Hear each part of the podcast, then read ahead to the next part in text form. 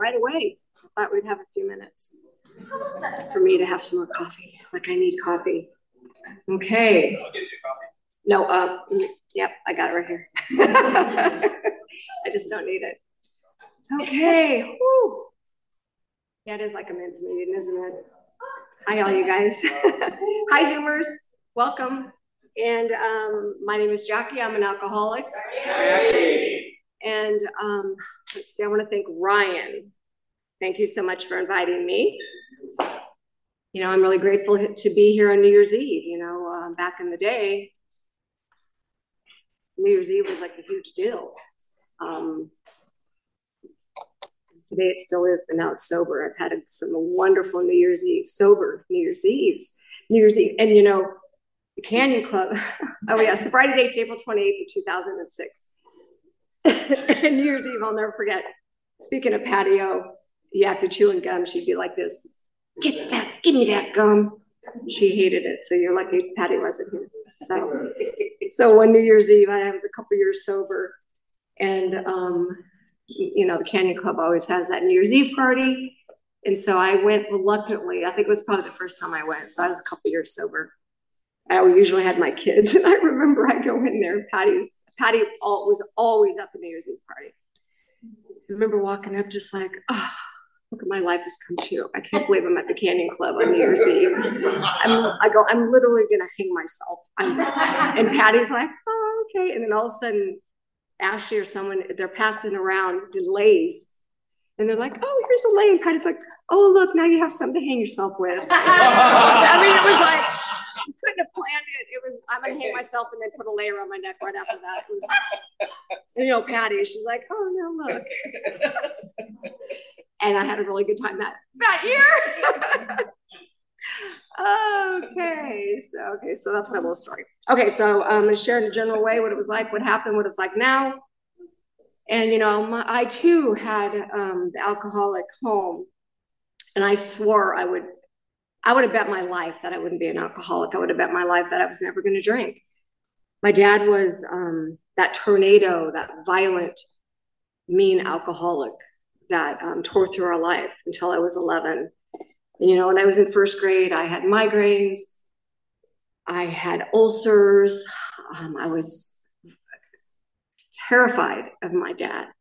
And so I lived in that fear, you know, like I said, until I was 11. And when I was 11, when my mom left my dad, you know, it was like one of the best days of my life. You know, since then, obviously, you know, I got married, which that it used to be, but having my kids. But, you know, that still is one of the best days of my life is when my dad left. And I, you know, I hate saying that because I went to therapy. I'm kind of going to jump around a little bit, but just because, you know, I went to therapy right before I got married. I got married when I was 26, and I drank heavily over that, my dad, hating my dad. And, you know, my dad was in AA. I can say that he was an alcoholic because he identified as an alcoholic because he was in and out of AA. And something came over me, like, you know, I can't, you know, my brother's 50, 60, and he still drinks over it. So I know had I still be, you know, I would have drank up until I stopped drinking. And so at 25, I guess it was 26, I thought I should get some therapy, and I did. And it's really interesting because this woman, this is just a weird little thing. She said, okay, now you're not going to come here every week, and you're not going to start talking about your dad, and you're not going to go on and on. You know, we're going to make out a plan. We're going to, I forget, 3 months, 6 months. And she kind of laid out what we were going to do. And at the end of this therapy, she's like, okay, now you're going to find your dad, and you're going to make it right. And you're going to make amends for your part. And you're going to be a good daughter. And you're going to tell him these things. And, you know, at that time, my dad was MIA again. You know, my dad would drink, he'd do good. And then, oh, dad's MIA again. You know, where is he at now? He was usually somewhere drinking himself to death. Well, this time he was. He drank himself to death. He was in Bullhead City and drove himself to the VA hospital. And at the time I tried to find him, I think it was about a week. It was right before Christmas, like 90 or 91. And we found him at the VA hospital. And so I did what she asked me to do. I went and saw him, and, you know, he was in such a state. He was, they didn't think he would live that long. He ended up living like 9 months. And, you know, in that 9 months, I'm so grateful that I got that therapy, because I got to be a good daughter, trying to talk to him and tell him some things that I was supposed to tell him. I didn't, because he was dying from alcoholism and cancer. And it was just wasn't, I was just really grateful that I got that time with him. And then fast forward a few years, my brother-in-law was seeing that lady, the therapist, and she was in AA. She was in the 12-step program. And so when I got sober, I'm like, oh my God, she totally like put me through the steps in my drunken little self.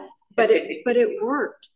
I mean, it worked in the sense that I never drank again over that relationship with my dad. Anyway, so I had my first drink when I was 14, or my first drunk when I was 14. My sister got married. My sister's 4 years older than me.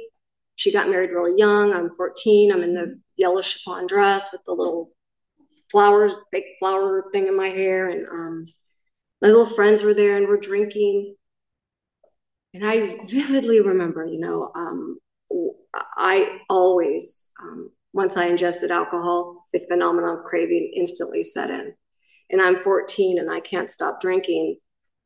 And I even knew at that point, I didn't relate it to my dad, but I just knew that I was drinking differently.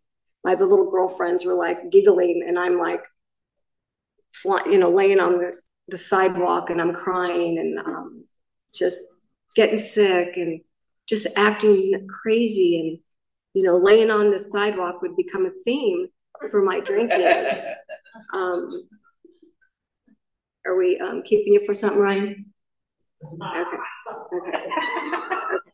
It's all distracting, sorry. Now I got to start over. Jackie alcoholic. Anyway, so, you know, I didn't start drinking every day after that. But I always knew that I had a problem. I always knew that if I ingested alcohol, I didn't know how long I was going to drink. You know, I got through high school. Everyone was doing drugs. Let's see, mushrooms, cocaine, black beauties. All that was like, oh, and then my brother was doing a lot of acid. So all these drugs, and I was really against drugs until I was 19. And then when I was 19, Brent, this is one of those things that came to me. You know, I was telling Brent, it's like, you know, all of a sudden something comes to me like, oh my God, I can't believe that happened. Oh yeah, I did that. So at like 19, always against drugs, we were driving to the horse races where all us little alcoholics like to go. I was dating this guy that liked drink and do drugs. And I finally did cocaine, and that definitely changed my drinking. The cocaine definitely changed my drinking. I was just able to drink more, but I didn't do cocaine all the time. I didn't drink all the time. I was going to college. I had a lot of dreams and aspirations.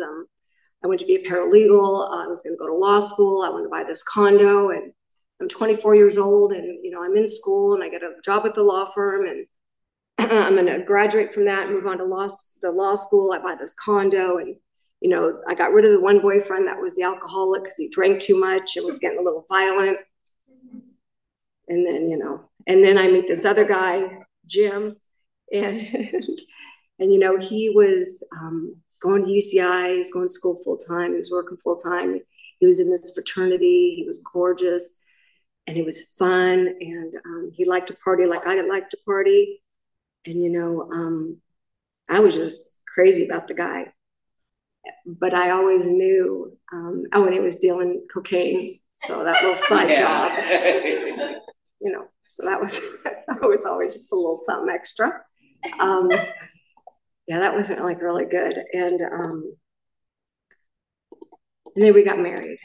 And, you know, we got married when I was 26. When I was 25 years old, you know, I was going to school. I was working two jobs. I was going to transfer. I was getting ready to transfer. I wanted to go to law school. And at 25, one more time, it was my birthday, and we were drinking like we drank, doing the drugs. We were up all night, and one more time I couldn't go to work. And I'm literally just starting my career. We are just getting ready to buy the condo. I'm just getting ready to transition to school. And one more time, I'm 25, and I'm in the morning. I know I can't go to work. One more time, I'm laying on the sidewalk. I don't know why I like to lay on the sidewalk. But I was hung. I was still partying. I was laying on the sidewalk. It was my birthday. It was that morning. I knew I couldn't go to work. I knew it was just one more time. I'm like, why? I can't do this. I got to stop doing this. You know, I can't. And my sister showed up. And now, mind you, my sister is 4 years older than me. She got married. Like I said, she was like 18 or 19. She had all these kids. She had a great job at a bank. And it would baffle me because she gets up early. She gets the kids ready, gets them fed, ready, drops them off at school or daycare. And then she's at the bank job at like 8. Well, prior this day, she stops at my house to bring me these cupcakes or cookies for my 25th birthday. And I'm laying on the sidewalk, and I happened to see her drive up, and I got up and I just made some excuse, but the pitiful, the shame and just the guilt of my shitty life, and that I just wanted to kill myself, and I just couldn't stop drinking and doing drugs. And I wanted to, and just watching her walk up. I still can vividly see her walking up out of that parking lot with these little bag of cookies, all fresh. You know, and we're talking, it's barely 8, and the kids are already, you know, fresh themselves, and they're at daycare and at school. And I just couldn't understand how she could do that. I'd party all night, peek through the windows, and wonder how these people can go to work the next day, how they can do it. I just really didn't know. And I always, you know, and then after that, you know, then I still got married. And I like to just touch on this. I'm getting married, and I know I shouldn't. I know that the life that we are living is not the life that I want. But I just, it's nothing in me. It's like the power, I needed some power to help me. And I will find that years later. But at this time, there was no power that could help me not get married and decide, like a logical person would say, no, you don't really want to, you don't want to drink and party every weekend. You don't want to do drugs anymore. You don't want to be dealing drugs anymore. A normal person would look at that and go, that's not for me. I'm going to go this way, but that's not me. What I do is I just still do it. And, you know, the day, couple of days before we're getting married, I'm still thinking, what are you doing? And I'm going to tell you, I was married to that guy almost 20 years. When we got divorced, I'm going to kind of jump up. So through that marriage, I was able to work a lot. As a matter of fact, I worked for Tim. Tim and I worked together. He was the attorney and I was paralegal. And we got a lot of work done and we got a lot of drinking. I like that you share in a general way. You know, we had a lot of parties at our house. We had that party house with the pool and the pool table, and everyone got to swim, and we had a whole plethora of robes. Everybody got to put their robe on and their slippers and walk around and party. It was very, very cool. It was until like the next day at 6 or 8 in the morning, and you're like, okay, everyone get out. Everyone needs to get out. Anyway, so I get married. I know I shouldn't get married, and you know, what I end up doing is I end up hiding alcohol from my husband. You know, I get to the point where I'm drinking in the morning. I probably drank in the morning the last 7, 8 years of my drinking. At 25, I wanted to kill myself. I didn't want to drink anymore. I didn't get sober till 41. And so I literally drank 15 years. I always say I drank against my will for 15 years. I wanted to kill myself off and on. My husband would come home. We would party on Friday. He can get his stuff together and go to work. I couldn't, you know, eventually I didn't work. I didn't work for years. And, he would come home from work and I would leave like these notes. I'm going to kill myself. No, I didn't do this once or twice. I did this a handful of times because I was so, I didn't want to drink, but I had to drink. And to live like that, I'd rather be dead. And I did. I really wanted to die. You know, I had times where I would take pills. I would drink. I held a gun to my head once. I'm like, I'm going to kill myself. But I didn't have the guts to do it. But, you know, holding a gun to your head, and you think I would have got sober right after that, and I didn't. I still drank. I drank several years after that. I took pills. I would drink and try to drink myself to death. I'd leave these notes, find the notes.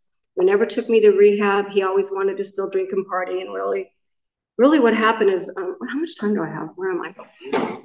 Okay. Really what happened is, you know, I would hide the alcohol. He would find it. He would take me off the bank accounts. He'd take me off the credit cards. We had this beautiful closet that we turned into this wine. Beautiful. It had the temperature in there. We had the door. I mean, it was beautiful and a lot of really good wine. But when I was bad, which was all the time, he would like put a freaking padlock on it. And then he would, again, take me off all the bank accounts, credit cards, and I'd have no money. But as you all know, y'all think you're 5 steps ahead of me, but I'm always going to be 10 ahead of you. He always thought it was a couple steps. So I always had extra money, things hidden. He'd find the alcohol, he'd pour it out. It was just this vicious cycle, you guys. And then I was like, okay, I'm not going to drink. And I could get my act together for just a couple days. I would detox. I would like hallucinate and sweat. And I'm surprised I didn't die. And then he'd put me back on the bank account, back on the credit cards, take the lock off and think I'm well. And then it just would happen. That happened not once or twice. We lived like that for a long time. Until what happened is we tried to get pregnant for a long time. That's another real, it's a lot of guilt and shame because we're paying all this money to get pregnant and I'm drinking and I'm doing drugs and I'm spending all this money. And, you know, I have family members that are like, oh, I hope you get pregnant. And I have these people over here that I'm drinking and partying with them that know it. And since they're these lower companions, they really don't care. But living with that I just, every day I'd wake up, it's like, I can't believe I'm doing this, or what did I do? There was always one of those every day, every night. God help me. I said that freaking prayer for years. And then what happened is I ended up getting pregnant. And when I got pregnant, for some reason, I didn't drink. I did a lot up until I found out I was pregnant. But once I found out I was pregnant, I didn't. I was somehow it was a miracle. I didn't have to drink, and I didn't drink. Once I had that baby, you know, I knew in the back of my mind, I always knew it, but like a couple of weeks went by. And I remember having this conversation with my husband because I'm like, he was getting ready to turn 40. And I'm like, okay, I can't drink. I'm not going to drink. I shouldn't drink. You know, I'm trying to nurse the baby. I'm trying to be a mom. And unfortunately, even then it was in my head. If I'm not drinking, I'm thinking about drinking. I'm thinking about, should I drink? I can't drink. As nutso. But he had this conversation. He's like, well, you know, Jackie, you didn't drink when you were pregnant. I remember him just looking at me, and he's like, you know, you didn't drink when you were pregnant. And if you're a real alcoholic, you would have drank. So you're not an alcoholic. And I remember thinking, oh no, but I said, oh yeah, you're probably right. And so you all know what happened. It started with one beer, and then, you know, then I was really right back to where I was. I wanted to kill myself. And now the guilt and remorse is even worse because I have this baby and I'm trying to be a mom. I wanted this kid. I wanted a baby. I wanted to be a mom for all these years. I've got this baby, and now I'm drinking. Now I'm hiding the alcohol again. I mean, within a couple months, I'm back to hiding the alcohol, and he's trying to work and he's coming home, and I'm a drunk wife, and I'm just disgusting. But I also want to kill myself, but I don't want to kill myself because I have this baby, but I want to stop, but I can't stop. I'm crawling out of my skin. I'm hiding the alcohol and sneaking the alcohol again. And what happens is I get pregnant again. The baby's 5 months old and I get pregnant again. And I don't drink again. And with this baby, you know, there were some issues where I had to be on bed rest at 5 months. And so I was like a dry drop nut. I was mean to everybody.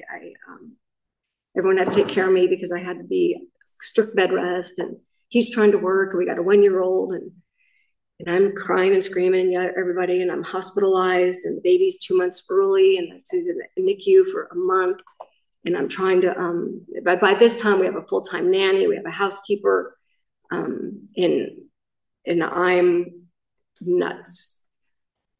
I want to drink, but I can't drink because the baby's in NICU, and you have to go to the NICU every day, and they check on you, and you have to call every night. And if you don't call and there's any problems, they will report you and investigate you. So it's a big deal. And at this point I knew that, and I wanted to be a good mom. And plus I had my 1-year-old at home that I wasn't with for a month. And I was just, I was so crazy. And so the baby came home from the NICU, and he was home 4 days. We all drank. By the time that kid was 3 months old, and the older one was 17 months old, my drinking was far beyond anything it had ever been. But this time now I have a nanny, this full-time little nanny. She's like 19 or 20. She's taking care of my kids and she's taking care of me. And when she leaves, and I'm being mean to her because now I'm hiding alcohol from her. And she's being brazen enough now to pour it down the sink. And I'm like yelling at her, like, do you work for me? And she would call my husband when she'd leave. You need to come home. She's really bad. You need to come home. She's really bad. You know, and he was a wreck because he couldn't trust me with kids. And so this one time he came home, the last time he came home, my first sobriety day was July 23rd of 04. And on July like 22nd, 21st, she called him for that last time. And she said, you need to come home. She's really bad. And when he came home, I went one more blackout, but I had been cooking. And there was, I guess I didn't turn the stove off. I was in a blackout. I don't know. But I went upstairs and the baby was in the bassinet. My one-year-old was there. And I did the Genie blackouts, the snip, snip, I'm over here. And then snip, oh, I'm home in bed. Snip, oh, I'm out at a party. I did that full like Genie thing. And so that's what I was doing that night, like blink. And then I see my older son, the one-year-old, like looking at me crying, but I had snipped out before. And I had gotten sick all over the bassinet, all over the bed, all over them. And I'm just in these snippets. And the last thing I remember is Zach's face. And I grab him and thank God he fell asleep because I passed out and the baby can't do anything, but Zach is one and can walk around. And thank God he fell asleep. So thank God that nanny called my husband because he came home and whatever was on the stove was smoking. And he walks up into the room and he sees his drunk wife passed out with the two babies and I'd gotten sick all over everything. And, you know, when I woke up, when I came to later on that day, that night, I'm just like one of those, but this was bad because I knew I did something. I always knew I did something bad because I did the Genie thing. So when I'd wake up, I'd be like, oh. And I never wanted to ask because I really didn't want to know. And so this is the same thing. I didn't really say anything. I woke up in the middle of the night, but you know what, you guys, I woke up in the middle of the night and I snuck into the closet and I drank more because I knew I had done something, but that's what I would do. I was sneaking by the bassinet. That whole time the baby was in the bassinet from the week he came home. Up until this point, I'm sneaking by the bassinet in the closet drinking, or it's under the front of the bed because I can't go a night without drinking. And so when I came to that night, I knew it was bad and I'm drinking. And then the next morning, I remember, you know, one more time, like, okay, I'm going to get it together. I'm going to get it together. I'm going to be a good mom. I'm going to try to do what I can. But the guilt and the remorse is literally, I'm crawling out of my skin. I'm trying the best I can. I'm only drinking a little. I would just drink a little, sneak away, drink a little. And my husband came home for lunch and it must have been the weekend because they took a nap and I snuck out of the house and I left. Now, mind you, I did that all the time before I had kids. He would get on me about drinking and I would just start a fight and then be all indignant and I would leave because how dare you think I'm drinking? I would leave, I'd go to the store, I'd get a whole bunch of alcohol, I'd go to a hotel and I'd go in that hotel and I'd drink all my alcohol and he wouldn't be there to bother me. But this time when I did it, I had those kids at home with him and this time was it. It's like I left thinking, okay, I'm gonna drink myself to death. Something has to intervene because I can't do this with these kids. I got a bunch of alcohol, I went to the hotel and he did what he always did. He would drive around to all the hotels in adjoining city, you know, areas. We were in San Juan. I think I ended up in San Clemente. He found my car. And here's the magic of what happened this time. He did this several times before this. He would get Jackie, get home, blah, you know.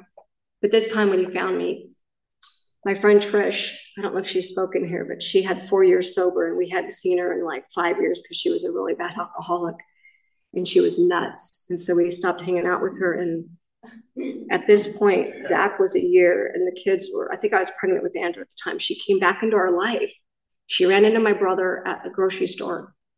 And John, my brother, was like, Trish? She's like, yeah, because he didn't recognize her.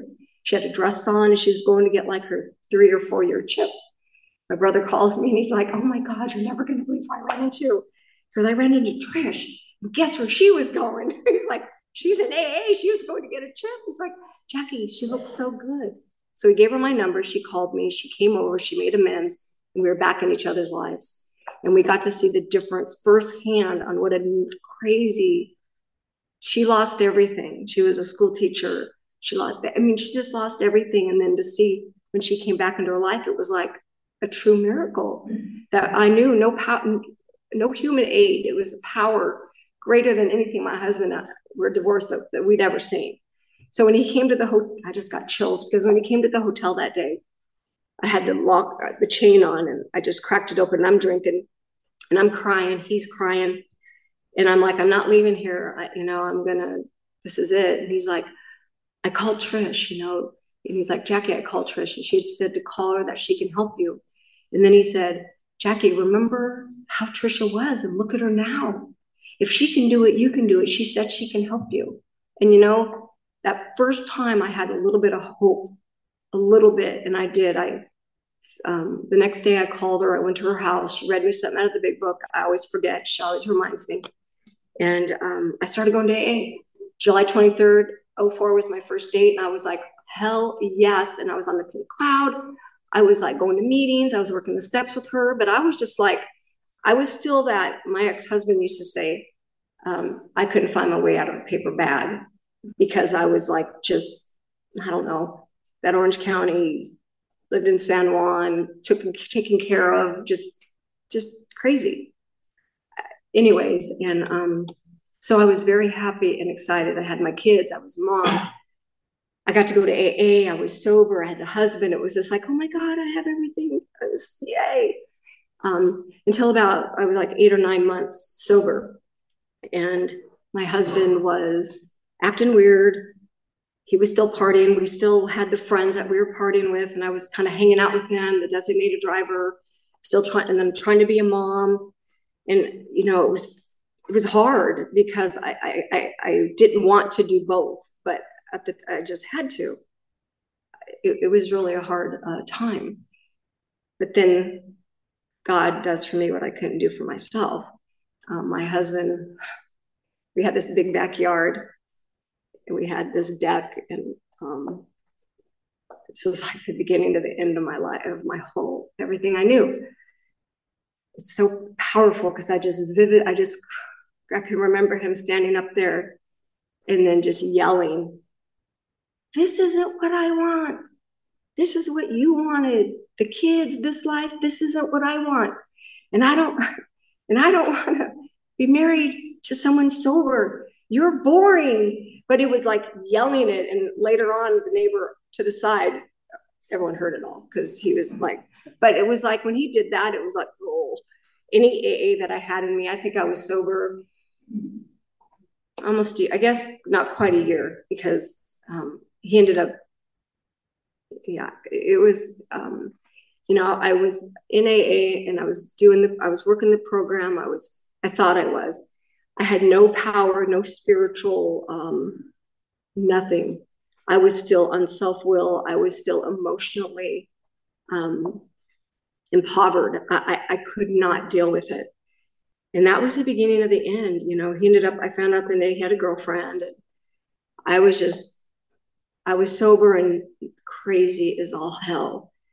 And when I was 17 months sober, he kind of moved out, moved in, moved out, moved in. It was just this, this whole thing. And when he finally, the last time he moved out, I went up to my parents with the kids. They were like 2 and 3. My parents live up in Oregon and he had been out like a week. And oh my God, it was like, oh, the worst pain ever. I had my whole life I ever wanted, sober, kids, husband, and everything just went boom, crashed. And then the psycho girlfriend, that was just the frosting on the cake, psycho girlfriend. She hated me and she made my life worse than it was. So I'm at my parents' house and my girlfriend calls me. He's like, oh my God, Jim brought that new girlfriend to the Christmas party. And you guys, I went into this brownout thing. I literally like lost my mind. I'm on the phone. She's telling me this, but it was like, oh, I wasn't drinking yet, but it was like this brownout thing. Cause I'm just like, ah, and I was going through the pantry, my parents' pantry. I find a bottle of wine. And before I know it, I'm in the kitchen. I open the wine and literally just drank the whole bottle right there. And it was like an out of body experience. and my poor mom and Kenny and my mom and dad and the kids walk back in, and my mom's like, oh my God, what happened? I drank. So what happened is my mom had some tranquilizers and she gave me some, and then I was happy. And then I ended up, when I left, my mom's like, okay, well, here's, take some with you. And I think back then you could draw. I had them like wrapped up. She didn't give me a lot. I wanted more. She gave me maybe 12. So, and then my mom knew Trish, my sponsor, Trish was my sponsor at the time. So my mom's like, now, Jackie, you got to tell Trish you drank. I said, Mom, I will. Don't tell her. Because she talked to Trish. I said, don't tell her. I'll tell her. And she's like, and I go, and don't tell her you gave me these. She's like, I'm like, Mom, don't. So I remember every day I would like take one, and it's like, oh, because I mean, it was very stressful. And so I'm not drinking. I drank. I didn't tell Trish, and I'm taking these tranquilizers, and I'm able to get up, and the nanny's still there, and I'm going to the gym, and I'm trying to do some things. But then I ran out, and I went out with my girlfriend. Why I was going out to a bar, I have no idea. Somebody was babysitting the kids, and I ran out that day, but she had Xanax. I never had Xanax before, but it was good. It was good, but, you know, I'm taking the Xanax, and I'm taking too much. We're at this bar, and I'm like, oh, I'm already taking the Xanax. I'm drinking. I'm shooting some tequila, and we go home, and I'm taking more Xanax. And then I don't wake up the next day. I'm not waking up. And my friend and her daughter were there with the kids, and they're freaking out because I won't wake up. So they call like my mother-in-law. Why they called her, I don't know. But my mother-in-law shows up at my house. By this point, I found, and then she's up there trying to wake me up. But they called the cops, the paramedics. They called, the father-in-law was there, my sister was there, my drunk brother was there, my ex-husband was there, and everybody's outside.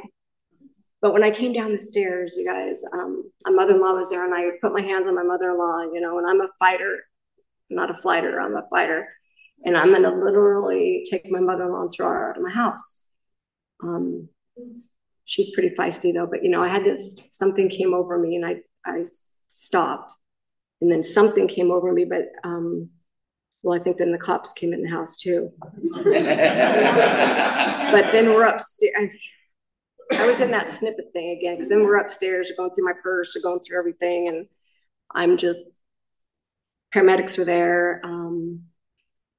But what I remember is my ex-husband got to take the boys, so that would be one more time that the boys were leaving with their dad. And they were supposed to be with me. And I remember them leaving. And then I went, they put me in, I think I went to Ashland for 10 days, which whatever. I came out of 10 days, and I was like, well, doing AA and drinking and sharing the kids with him and going through this divorce. And a couple months later, that was in like December, I don't know, 05. And then I drank a few more times. And then this last time I drank, I, sitting on the couch, thinking, you know what? I probably can drink now. I think, you know what? I think he'll probably want to be with me if I could drink. So I just got in my car, and I drove down to the store, not the clothes store. I went a little further. Well, I don't know why I did that, but I went and got wine. I'll never forget it. Come back, and I'm drinking my wine. And that was at noon on like a Wednesday. And I was supposed to be at Pacific Group with my sponsor, was Julie St. John then. I went from Trish to Julie because Trish was too close to my, she knew my family. And I was supposed to be at Pacific Group with Julie. And I'm like, I'm like calling everybody, telling everybody how mean Julie was and that she wanted me to go to Pacific Group, but I'm a mom and I should be home with the kids, and the kids weren't even with me. And then 24 hours later, noon on Thursday, Jim was knocking at the door, and I'm in one of those blackouts. I don't even remember opening the door. He said he was knocking for a long time. And all I remember is the snippet thing. And he's there. He sees wine on the kitchen. He sees wine on, in the house. And then all of a sudden he's in the house, because I had been drinking, and I just drank the whole 24 hours. I was still up there drinking, passed out drinking. And I think someone might've come home with me if I remember. That was a whole other story. Oh boy. some guy relapsed with me. Yeah, so then he's calling the cops and I'm hitting the phone out of his hand. I remember that part, slamming the phone. And then all of a sudden the cops are there. And then all of a sudden I am yelling and screaming at the cops. And the one cop brings me outside and, well, I didn't, I guess, because all of a sudden I'm out on the porch and the cop's like, I had this, like, I got sober for a quick second because he's like, if you don't shut up, I'm going to throw you down and put the handcuffs on you in front of your kids. But we're going to let them walk out of here so they are, don't have to see their mom like that. But he was very, he hated me. But, you know, when he did that, something in me, I snapped out of it. And then one more time, the kids walked by with their dad and off they went in the car. I could see their little heads one more time. And then he put the handcuffs on me and he arrested me and I went to jail. And, you know, I knew that my life, as I knew it, was over. And I had been drinking. I was in my pajamas. I'm going to jail. I'm screaming in the back of the car, kicking. Oh God, I was real. I need to find that cop and make amends to him. But you know, then you get to call somebody, but you have to call somebody, Colette. And I'm not even sober yet. How much time do I have? Okay, good. So I wait a day and I call my brother because that's the only phone number I know. This is my brother's shop, and my brother. One of his guys answered and I told him what was going on, where I was, and I wanted my brother to come and get me. And my brother didn't come and get me. And this is where the magic happens and the power came in. He came, he didn't come and get me. It was a long weekend, Memorial Weekend. Yeah, Memorial Weekend, I think, yeah. It was a long weekend, I forget. Maybe it wasn't. And so I was there for 7 days, but like the first 2 days, I'm like belligerent and I'm like, F everybody. I'm done with him. I'm done fighting. He can have the kids. He can have the houses, blah, blah, blah. I was just this crazy nut. I'm like, F you, I'm getting out of here and I'm drinking. I'm done. I'm drinking. And I needed a drink really bad, but I was in jail and I couldn't get the drink. And had my brother gotten me out that day, that was that second day or third day, had he gotten me out, I would have left and I would have drank. And I probably wouldn't be here. But he didn't get me out. He kept me there. And the reason he kept me there, because he knew if I would have got out, I would have killed myself or I would have still drank. And my brother literally he has a really bad ulcer. He told me afterwards that the hardest thing he ever did was to keep me there. And that his ulcer was inflamed and horrible after keeping me there for 7 days. And they also had to have a plan what they were going to do with me. And they did. They put me in Cornerstone for 30 days. But what he did is when they came and finally got me, I always say the woman that went into jail in her pajamas is not the same woman that came out. Because on about day 4, I'm laying on the cot. And this presence came over me, this voice said, Jackie, you're going to get out of here and you're going to do whatever it takes. You know, you don't never have to drink again. And you're going to do whatever it takes to get the kids back. It's going to be long and hard, but you're going to do whatever it takes. Now that's my voice, but it's not me. And then I assure you that when I got out of jail, there's no way I could have not drank over what happened. But that is what happened. I did not drink. And my husband had gone to court, got restraining orders for everybody. I lost custody of the boys. Domestic violence. I had a whole slew of stuff. And my brother took me to the attorney's office and they told me what happened. And, you know, it's like back in the spiritual experience, it's like I had this profound, mine was sudden and spectacular because the woman that went in could not have reacted the way I reacted to that when I got out of jail. Because the way I reacted was, what do you want me to do? I'm willing to do whatever it is to do. You want me. And I did. And my sponsor, Julie, kept me on. And I stayed there for 30 days. I didn't see the boys for 45 days. I had to do domestic violence classes, 2 of them. I had to do 30 days of Caltrans. I got 2-hour monitored visits with my kids for months. Then I got like 3 days. I never got overnights unless her dad wanted to go away for the weekend with his girlfriend. Then he let me have them. But I took them whenever. But as far as the courts, when I had the courts watching me, I had to see Dr. Sultani every week. I had to see 7:30 evaluator, my sponsor, AA, everyone wrote letters. I mean, everybody, talk about humility and humiliation, because I had no control over anything I did. Everybody was watching me. And it was the most painful thing I've ever done. I remember sitting across the table with Julie, just crying. I just cry all the time. And she's like, Jackie, just, do you believe that I believe that if you do these things that you're going to be okay? And I said, that's all I had. I believe everything that she said. I said, I believe that you believe. And that's what I went with for a long time.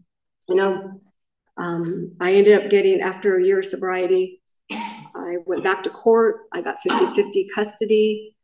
You know, I called my sponsor every day. I took direction, strict direction, because, you know, I didn't know how to live sober. I didn't know how to not start an argument with my ex. I didn't know how to constantly, that emotional upheaval, you know, when she would say, just say, I'll get back to you. You can do that. You know, I took literally direction from her. He had served me with papers to bifurcate. This is one. And I remember calling her, I'm not going to sign those papers. I'm not doing that. How dare him do that? We still have to sell the properties. And she's like, Jackie, he doesn't want to be with you. You know, you're going to go to court and the judge is going to grant it anyways. Keep your self-respect. She said, go down to the church, the mission, light a candle, say a prayer, go home, sign them, put them in the mail. And that's exactly what I did. I went down to that church. I lit a candle. I cried. I said a prayer. I went home. I signed them. I put them in the mail. When I put them in the mail, I stood a little bit taller and had a little bit more self-respect. And these are the little things, and I wish I had more time. These are the little things that I would do, the little directions that I took that gave me more, I was, you know, more the self-respect, you know, more God conscious. Mainly it was from my sponsor, because I really didn't know, you know, I would constantly start arguments, and she would teach me how to respond differently. She would teach me. I didn't know that you could say nothing or I'll get back to you. I didn't know that you can say, you don't have to make a decision, that you can say, you know what? I don't think I'm going to get back to you. I think I'm going to no decision. I didn't know you could do those things. I was plagued with my own crazy emotions. You know, after a year, I got custody of my kids. My kids are 19 and 20 now. Julie was my sponsor for my first 5 years, and she saved my life. And then I went to Michelle was my sponsor, and I just got a new sponsor, and I'm starting kind of over. This last year has been a hard year for me. Well, probably one of the hardest years that I've had in sobriety after those first 3 years. Those were hard. But, you know, my mom passed away last year, and, you know, my son moved away to college in September, and I switched sponsors. I've changed a lot. A lot of change has been in my life, you know, but what's been consistent for me is, you know, I call my sponsor every day. I'm starting the steps over with this new woman. I love her to death. I sponsor a whole bunch of ladies that mean so much to me, that give me and bring so much to my life. I mean, this is my life is AA. I have wonderful friends in here. I know a lot of people that are in here. Thank you for everybody that came out, and you know, everything I have today, everything I am is from AA. And what I really got from AA, I had everything on the outside, the money, the house, the husband, blah, blah. Well, I don't have any of that. But what I do have is I got everything on the inside. You know, they say it's an inside job. It really is an inside job. And it's painful. But, you know, when I'm not going to change, and I'm not going to do anything really different until I have to walk through the pain. You know, the pain is the threshold to growth. And I wish for everybody here, you know, walk through some pain and let's do some growing. And that's been my experience. Thank you.